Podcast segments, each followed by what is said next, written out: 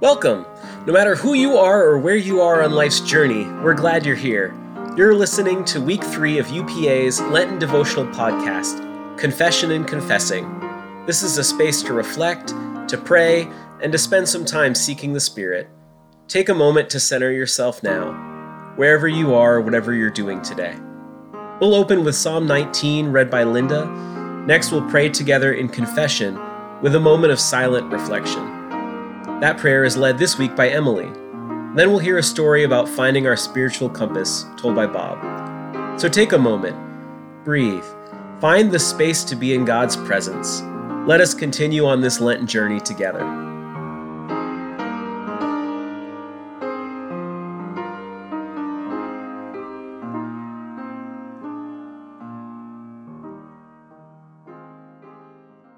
Listen now for the word as heard in reading of Psalm 19. The heavens are telling the glory of God, and the firmament proclaims God's handiwork. Day to day pours forth speech, and night to night declares knowledge. There is no speech, nor are there words. Their voice is not heard. Yet their voice goes out through all the earth, and the words to the end of the world.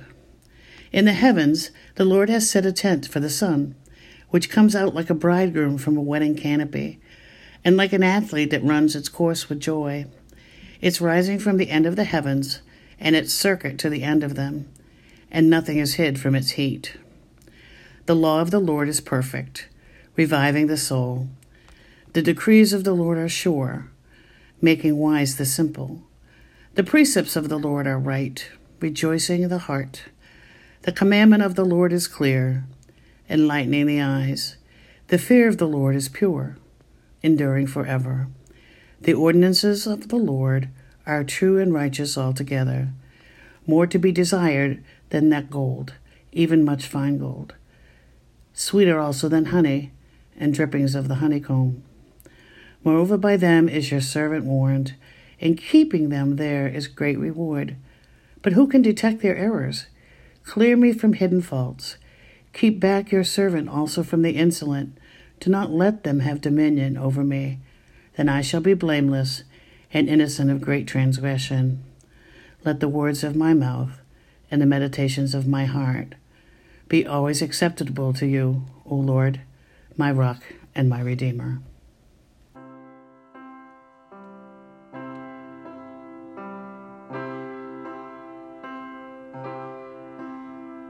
Please join me in this prayer of confession.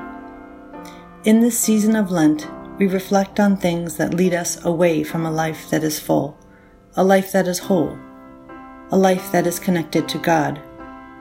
We focus on whatever we do that oppresses and enslaves others who, like us, are created in the image of the divine.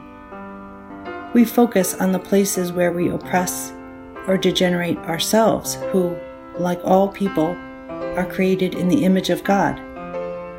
And so we come to you, seeking the grace that frees us from these things, to live in the faithfulness of holy love.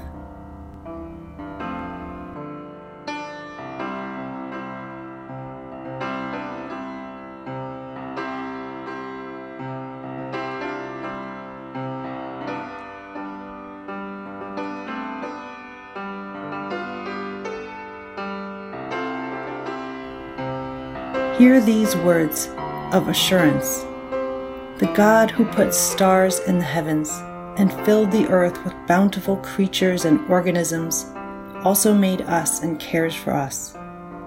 This God brought the Israelites out of Egypt and was present in the resurrection of Jesus. God is the power that frees us from that which holds us down. God liberates us and makes us new live in the grace of God's love, and seek the path of Christ, and surely you shall find grace on the journey and mercy at the end of that road. Amen.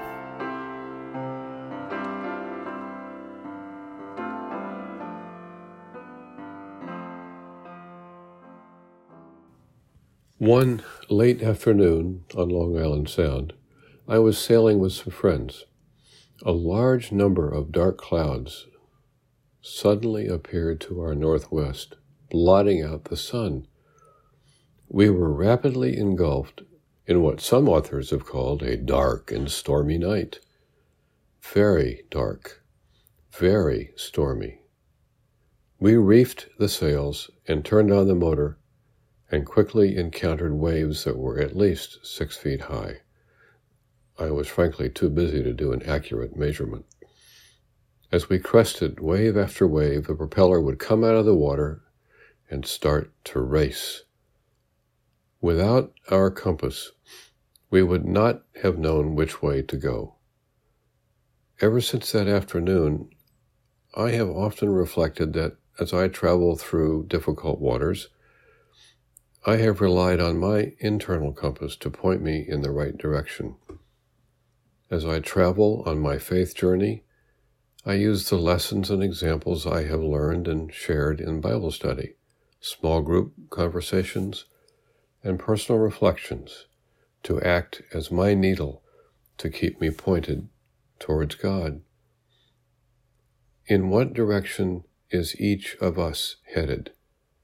Do we know where our true north is? Sometimes a compass defines a curved or roundabout course. In the last few months, do any of us feel as if we have been on a curved or roundabout course? Perhaps not like Moses in the wilderness, but just a little lost? Finally, a compass is an instrument for describing circles or transferring measurements. How wide should our circle of love be? Has someone reached out to us to help us recently? Someone whom we did not expect? Someone who was not previously in our close circle of friends? In our case, it was a wonderful neighbor who brought soup to us when she heard that Carol was not feeling well after her second jab of the Moderna COVID 19 vaccination. This was an act of compassion how many of us have noticed that compass is the first part of the word compassion? It is a powerful word. It comes from the Latin compatior, which means to suffer with or to share in. In 2009, Karen Armstrong, a noted author of religious books, spoke of compassion in an interview with Bill Moyers she explained that compassion doesn't mean feeling sorry for people. It doesn't mean pity. It means putting yourself in the position of the other, learning about the other, learning what's motivating the other, learning about their grievances. Reflect with me on the words in this poem by Elisa, My Heart Full of Compassion. I cannot ease your aching heart nor take the pain away, but let me stay and take your hand and walk with you today. I'll listen when you need to talk. I'll wipe your tears away. I'll share your worries. When they come, I'll help you face your fears.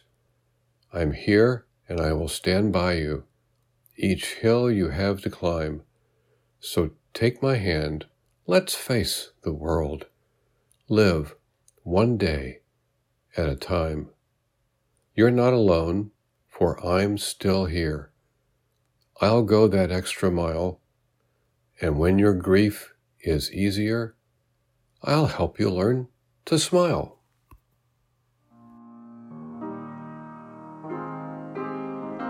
Thank you for listening to UPA's Lenten Devotional, created by the members of United Parish of Auburndale. We're releasing this devotional at the end of each week. Music for this podcast was recorded by our director of music, Alan Levines.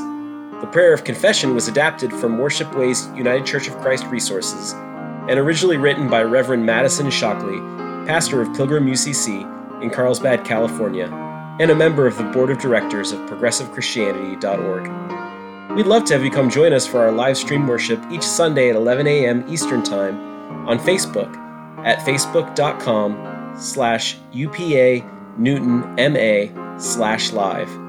You can get more information via our website, newtonchurch.org. Grace and peace to you on your journey.